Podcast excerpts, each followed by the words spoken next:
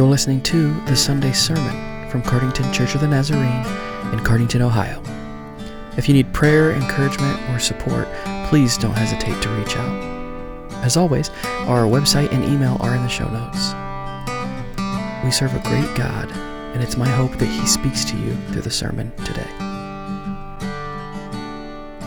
Well, I like to tell stories all the time, pretty much, but that's kind of so. I hope you guys like listening to stories, because that's. I mean, I'm not gonna stop telling them. But so I hope you like to listen. But I have a story for you today, and it's a story from our time in Colorado. And Kirsten and I were talking this past week actually about how it's really like it's a cool thing to be able to say, well, where did you come from? Oh, we moved from Colorado, and we didn't grow up there, right? But people don't have to know that. You just say like, oh yeah, we lived in Colorado, and then we moved here. It's cool. It's a cool place to be associated with, right?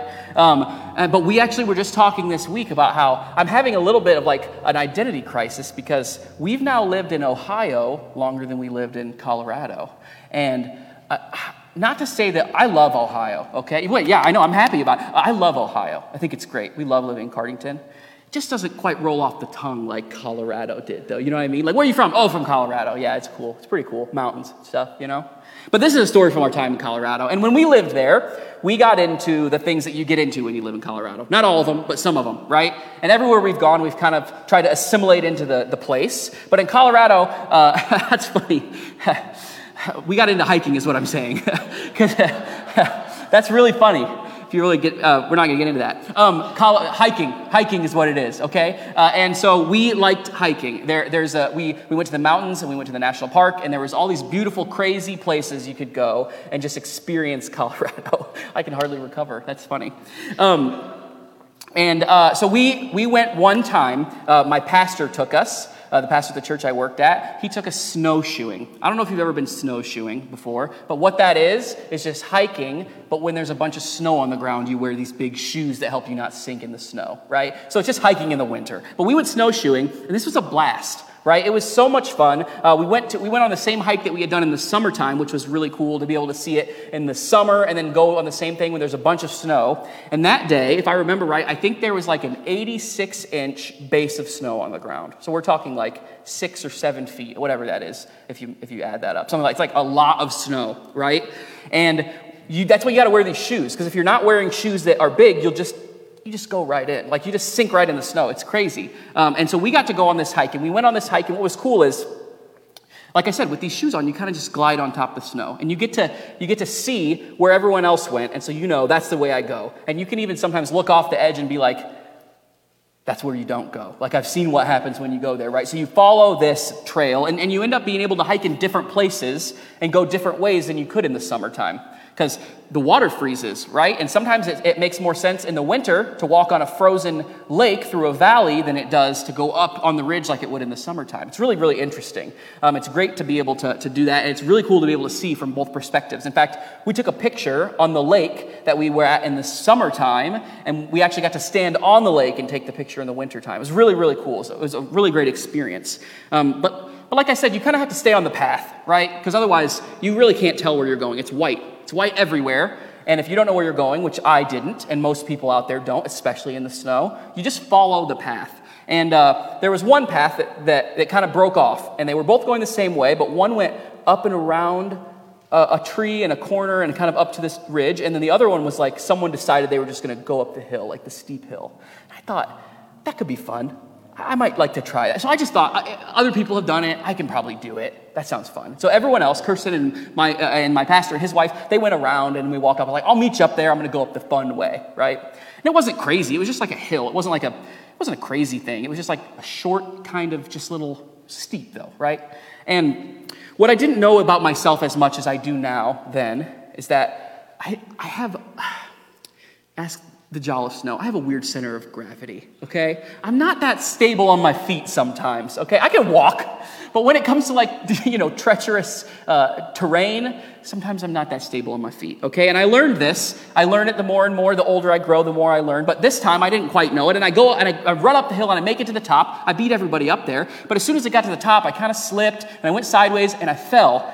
And when you fall, okay, remember, 86 inches of snow, I just went down in the snow, like deep hole, right? And I had to figure out First of all, it's embarrassing. I don't know how many people were watching. I'm sure there were some. But second of all, I had to figure out how to then climb out of the hole of snow, which is not that easy because where you try to climb, it's all soft snow. So it's really kind of a mess. And it was fitting that I would be in a situation like that. I figured my way out. I think someone probably pulled me out, to be honest with you. It was crazy. But basically, if you stay on the path, that doesn't happen, okay? And staying on the path is not difficult. It's obvious to see. You can be anywhere, even if it had snowed or if the snow had blown. You can tell where the path was. There's a depression where everyone had walked. But without knowing where you're going, you have to walk on that path. Like, there is no other way to get through it. You will get lost. You will get hurt. The general population, even if you're a great hiker in warm climates, that doesn't mean you know how to tell where you're going in the snow. You have to follow that path because that path will show you where to go. And you might not understand why it's going the ways that it's going, right? It might go on the river, which doesn't make sense in the summer. It might go up and around a tree and you don't understand. But oftentimes when you turn around and look at the path, you can tell, I see why we went this way. Because sometimes there's stuff under the snow, right? There's rocks. Sometimes there's water that flows under that you don't even know is there until you fall through and you land on it, right? The path is the important part. You have to stay on the path. And thankfully, somebody knew what they were doing and walked on that path first. Thankfully, someone blazed that trail so we knew where to go and we knew how to walk, because without it, there's no way anyone would have been able to get through it. Thankfully, someone gave us the obvious path that we had to follow. And that scripture, that comes to mind because of our scripture tomorrow. That story comes to mind because we're going to be reading in Hebrews. It talks a little bit about pioneering and things. There's more things, but it's in Hebrews 2, 10 through 18. So if you would like to turn there, Hebrews 2, 10 through 18, feel free to turn there. It'll be on the screen as well. It says this: "And bringing many sons and daughters to glory, it was fitting that God, for whom and through whom everything exists, should make the pioneer of their salvation perfect through what he suffered. Both the one who makes people holy and those who are made holy are of the same family. So Jesus is not ashamed to call them brothers and sisters. He says, 'I will declare your name to my brothers and sisters. In the assembly I will sing your praises.' And again, I will put my trust in him. And again, he says, 'Here I am, and the children God has given me.'" Verse 14 says, "Since the children have flesh and blood, he too shared in their humanity, so that by his death he might break the power of him who holds the power of death, that is the devil, and free those who all their lives were held in slavery by their fear of death. For surely it's not angels he helps, but Abraham's descendants.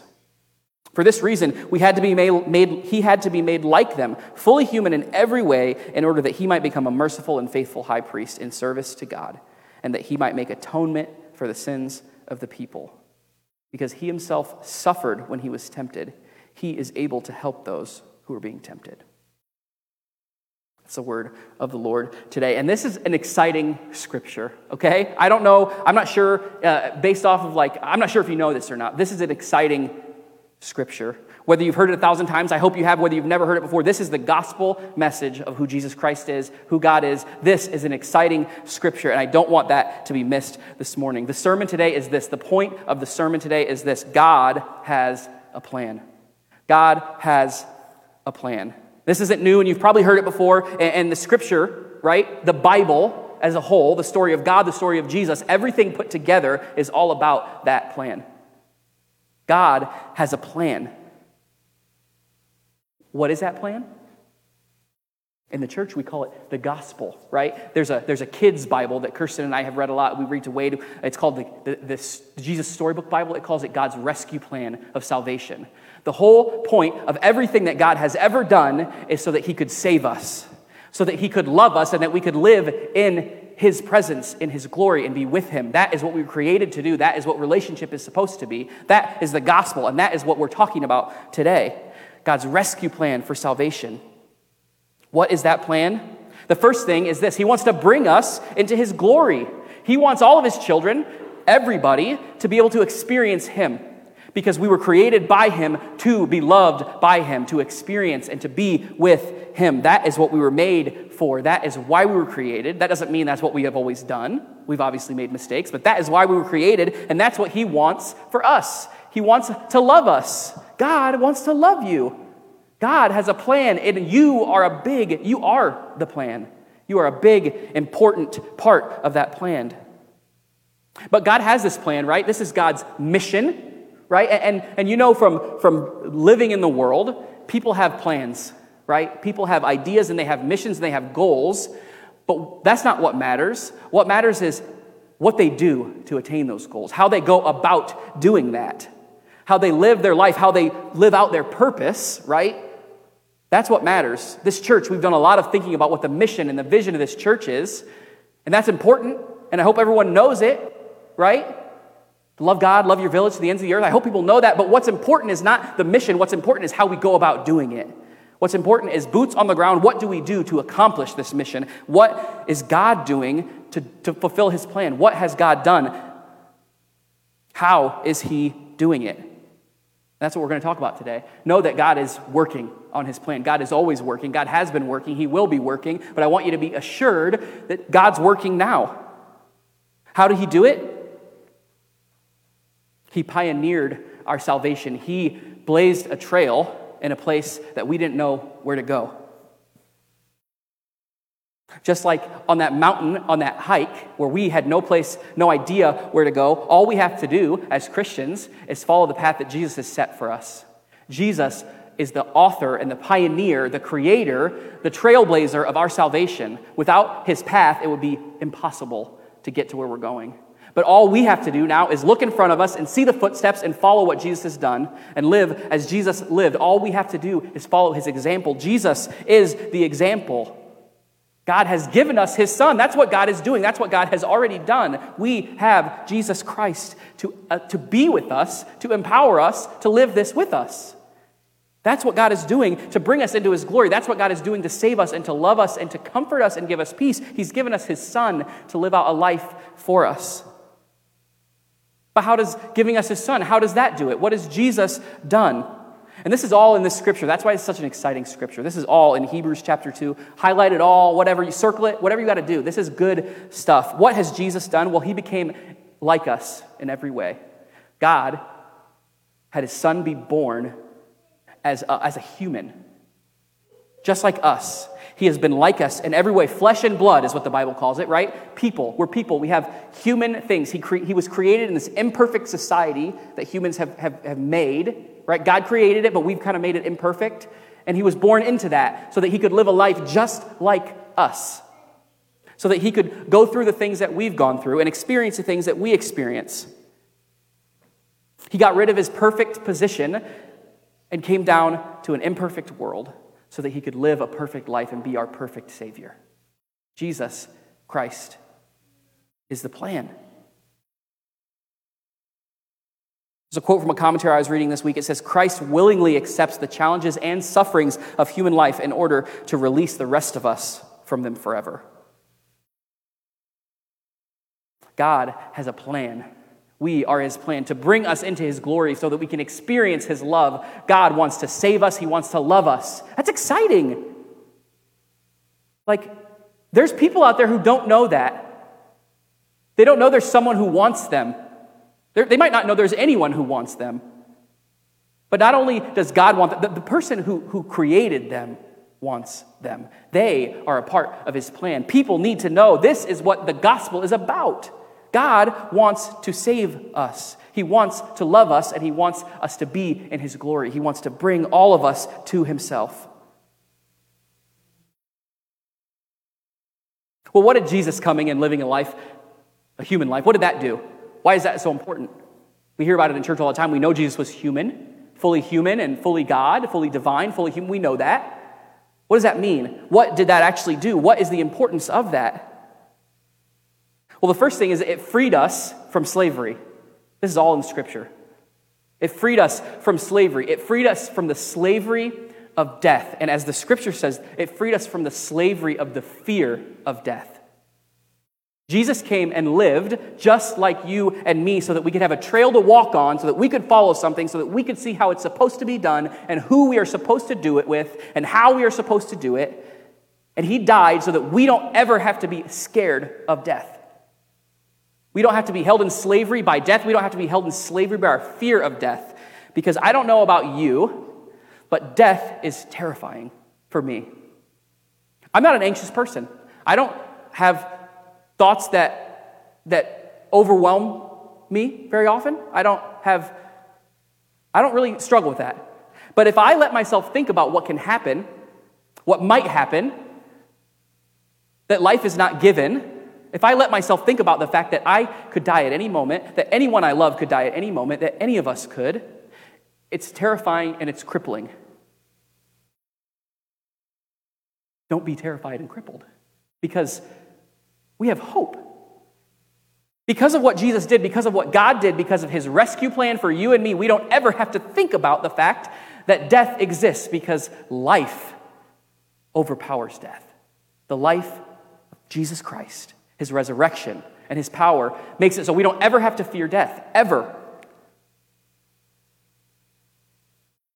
The Hebrews were worried about this just as much as we are worried about this. This book was written by Paul, probably. It was probably by Paul to the Hebrews, right? And Paul writes a lot of letters to a lot of different people. And he writes them in a lot of different scenarios. But the reason he always writes these letters is because he's writing to a group of people who for some reason have gotten confused. Or for some reason have forgotten who God is to them. And he wants them to know that, look, the stuff you believed, the guy who was with you, the person who was here, is still with us. Everything he did is still true. Everything he said he would do is still true. Hold on to it. Don't forget it. Live it out, because it's real. Don't get lost in the world. Don't get sucked up by everything going on. This is real. This is what you have to focus on. That's why Paul wrote pretty much every letter, and the Hebrews is no different. He's writing this, right? He's telling them not to worry about their fear of death, because they were scared. People around them were dying. Their friends and their family were probably dying, and they didn't know what to do. And they didn't know, well, I thought God was with me. I thought the guy I believed in, the person I knew, I thought he was with me. I'm scared of death. And Paul knew this, and he wanted them to know that, look, I understand where you're coming from, because if you take Jesus out of the equation, you should be terrified of death. But you don't have to be, because he has conquered it for you. He has taken it over for you. You get to live with him forever. He offers life, even in the midst of our earthly death. Do not be held in slavery by your fear of death. He freed us from slavery. He wants to bring us into his glory. God's rescue plan for salvation is that he would love us and be with us and bring us to himself. And he did that by sending Jesus, his only son, who got to live a perfect life, a life just like ours. But he gave us the example, right? Because he had the power of God in him. And he was able to live and triumph over the evils of this world and live a perfect, sinless life so that he could die and suffer so that we never had to. This is the gospel. It freed us from our slavery of death, of our fear of death, of shame and sin. It freed us from our slavery, but it also is so that he could be a great high priest. And this is a little bit one of those things that doesn't translate as well to us, because we don't talk about the high priest. We don't have that. It's not a thing we have in Christianity. That's not a thing we have. But back in Hebrews, the Jewish folks, they had what was called a high priest. And basically what a high priest was the head religious person, right? They were like the pastor of all the pastors. They were the boss. They were the people who had to keep everyone in line. They had to keep accountability with the priests and all the priesthood underneath them. They had to make sure the church was running as it should. They had to be a political leader almost. They had a lot of power when it came to the people around them. Everyone knew that's the high priest. You had to be born into it. You couldn't just apply to be one. You had to be born into it. You were chosen. You were handpicked. This was something that was important in the church. And then you had to do sacrifices and rituals and atone for the sins of the people and the sins of yourself. You were the only person who was allowed in this one room in the temple. They call it the Holy of Holies. You, the high priest, the only person allowed to ever go in, and he could only ever go in one day a year on the celebration of atonement, where he was to do these things, right? That's how it worked. And the high priest, everyone knows what a high priest is. And so that's why Paul's talking about this. I know what a high priest is. He says, I know what it is. You know what it is. Jesus, the guy who's perfectly human, the guy who came down, a part of God, he is God. He's going to be the best high priest. He is the best, most greatest high priest you could ever imagine. Because unlike any that we've ever had before, he was born just like you, and experienced everything just like you, and he still made the decisions that he was supposed to make. He is now the one who atones for the sins of the people. He's the one who sacrificed himself. Jesus is the perfect high priest. One of my favorite verses in all the Bible is in Hebrews chapter 4. It says, "Therefore, since we have a great high priest who has ascended into heaven, Jesus, the Son of God, let us hold firmly to the faith we profess. For we do not have a high priest, who is unable to empathize with our weaknesses, but we have one who has been tempted in every way, just as we are, yet did not sin. Let us approach, then, the throne of grace with confidence, so that we may receive mercy and find grace to help us in our time of need." We have a God who has lived a life, the same life that we live. He has gone through the things that we have gone through. And when it says he was tempted in every way, that means that just like we are tempted, think about the things in your own mind. Just as you are tempted, so was he. We read the stories in the Gospels of Jesus being tempted by the devil in the desert, right? And that happened. Make the stones bread if you're hungry. Jump off of here and be saved if you want to show your power, right? That happened. That was in the Gospels. That's true. But what we don't hear about is the internal struggle that Jesus had with temptation. Jesus was tempted in every way, not just in the ways of the devil in the gospel, but in every way, just as you and I are, yet he overpowered it. He was without sin. He lived under the power of God.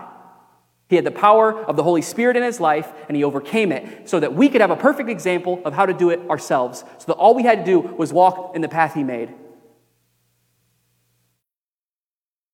He's perfect, without sin. This is a gospel. There are people who don't know that they have an easy answer for this, for all the problems they've ever had. And no, the earthly problems won't go away. The people dying, it's not going to go away. The bad things that happen in their life, the family who treats them wrong, it's not going to go away. But they don't know that they have an easy answer for hope and love and life and comfort. This is why the gospel is exciting. This is what we should be thinking about. I know we all know it. I know we've all heard it. It's probably not new to you, but it's new to somebody. Maybe you need it refreshed in you today. Just know God loves you. He's pursuing you. His plan is you. He wants you. He wants to bring you to himself. He wants you to experience his love. There are people out there who don't know that. This is God's rescue plan for salvation. He freed us from slavery. He is the best, the greatest, the all-time high priest. And he did it so he could save us. And if we look at Jesus' example, this perfect example that we have, it's comforting because Jesus didn't have to do it alone. He didn't have to do it by himself because he always had the power of God with him. So do we. Since Jesus came, since he lived, since he died, since he rose again, we get the Holy Spirit, the actual full power, the fullness of who God is. We get that in our lives. So not only can we see what Jesus has done for us, we can live as Jesus lived because we have the same power. The same Spirit, the same presence lives in us. All you got to do is ask for it. All we have to do is ask, and it's there. The same power that allowed Jesus to live that perfect life, to overcome death, that's the power that lives in us. The same power that rose Jesus from the dead, that got him out of death. It's there for us. It's the same power. This week, I feel like I'm not an emotional person, really. I cry during movies. I don't think that's emotional. It's not. It's just tenderness. I don't know. I'm not an emotional person, really. Okay, I don't cry much. But sometimes sometimes life gets overwhelming, and it happens to everyone. It's not just to me. And I also don't want that. Wade hasn't been sleeping very well. He has been for a few days now, but before that, he hasn't been sleeping very well. And I wanted to say this up front. This is much worse for Kirsten than it is for me. I was talking to Stan about this morning. I get crankier when I sleep less, right? She can handle it better than I can. But still, the more that it happens, the more that I get woken up, the more I always think I have the power to get through this. This sounds stupid, right? I always think like he's not going to wake up, and then the moment I lay in bed and I put my head down, I close my eyes, he cries. I'm like, oh. And Kirsten was sick this week. She had strep throat. She doesn't anymore. That's why she's here. But she was sick this week, and so there was a few days, 3 days probably, where I was just like, you just need to go to sleep, and I'll take care of it. That was a mistake. But that's what I said. And even then, she still helped me. Praise God. But I would lay him down, and he would fall asleep. And I'd say, oh, good, I can finally go to sleep. And I'd lay in bed, and I'd put my head on the pillow, and he'd scream, and I'd open my eyes and say, I can't believe this is happening again. And it would just happen, and it would keep happening. And life had already been kind of overwhelming. And I laid him down, and he fell asleep, and I went downstairs to the bathroom, because that way I thought if he cried, I wouldn't hear him. And it's just like he didn't wake up. And I think I was crying. I don't know. I haven't even told Kirsten this story. I don't know. So I should have told her, I guess, but she's heard it now. And I was standing in the bathroom. I just said, God, I don't think I'm cut out for this. And I didn't mean parenthood. I didn't mean pastoring. I didn't mean life. It just felt in the moment like I'm not cut out for this. I can't do this.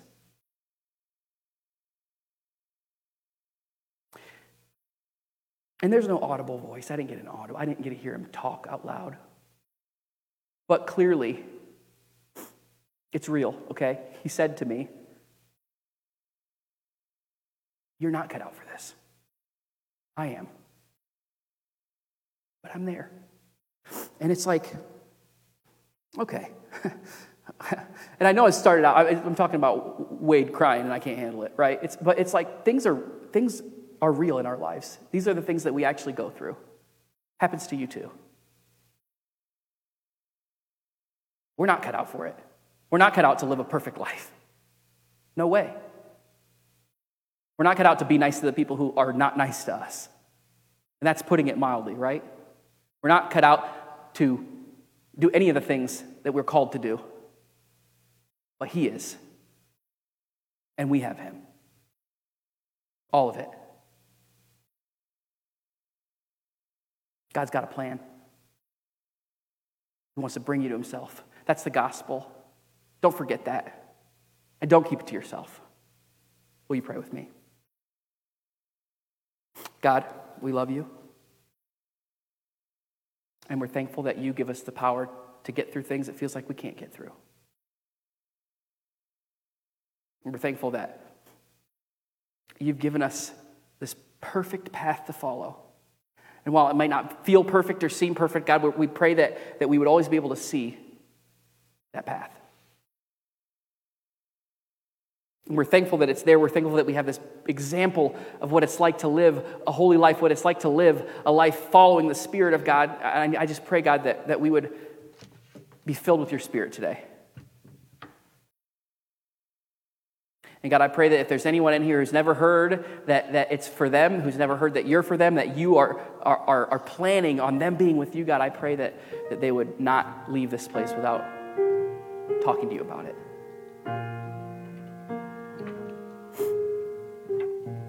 God, we're thankful for the gospel. We're thankful for your plan. We're thankful for your rescue plan, for your love and your hope and your life. God, we pray today, even in the midst of our loss and our grief and our anger and our sorrow, that we would feel your comfort and your love and your life. We love you.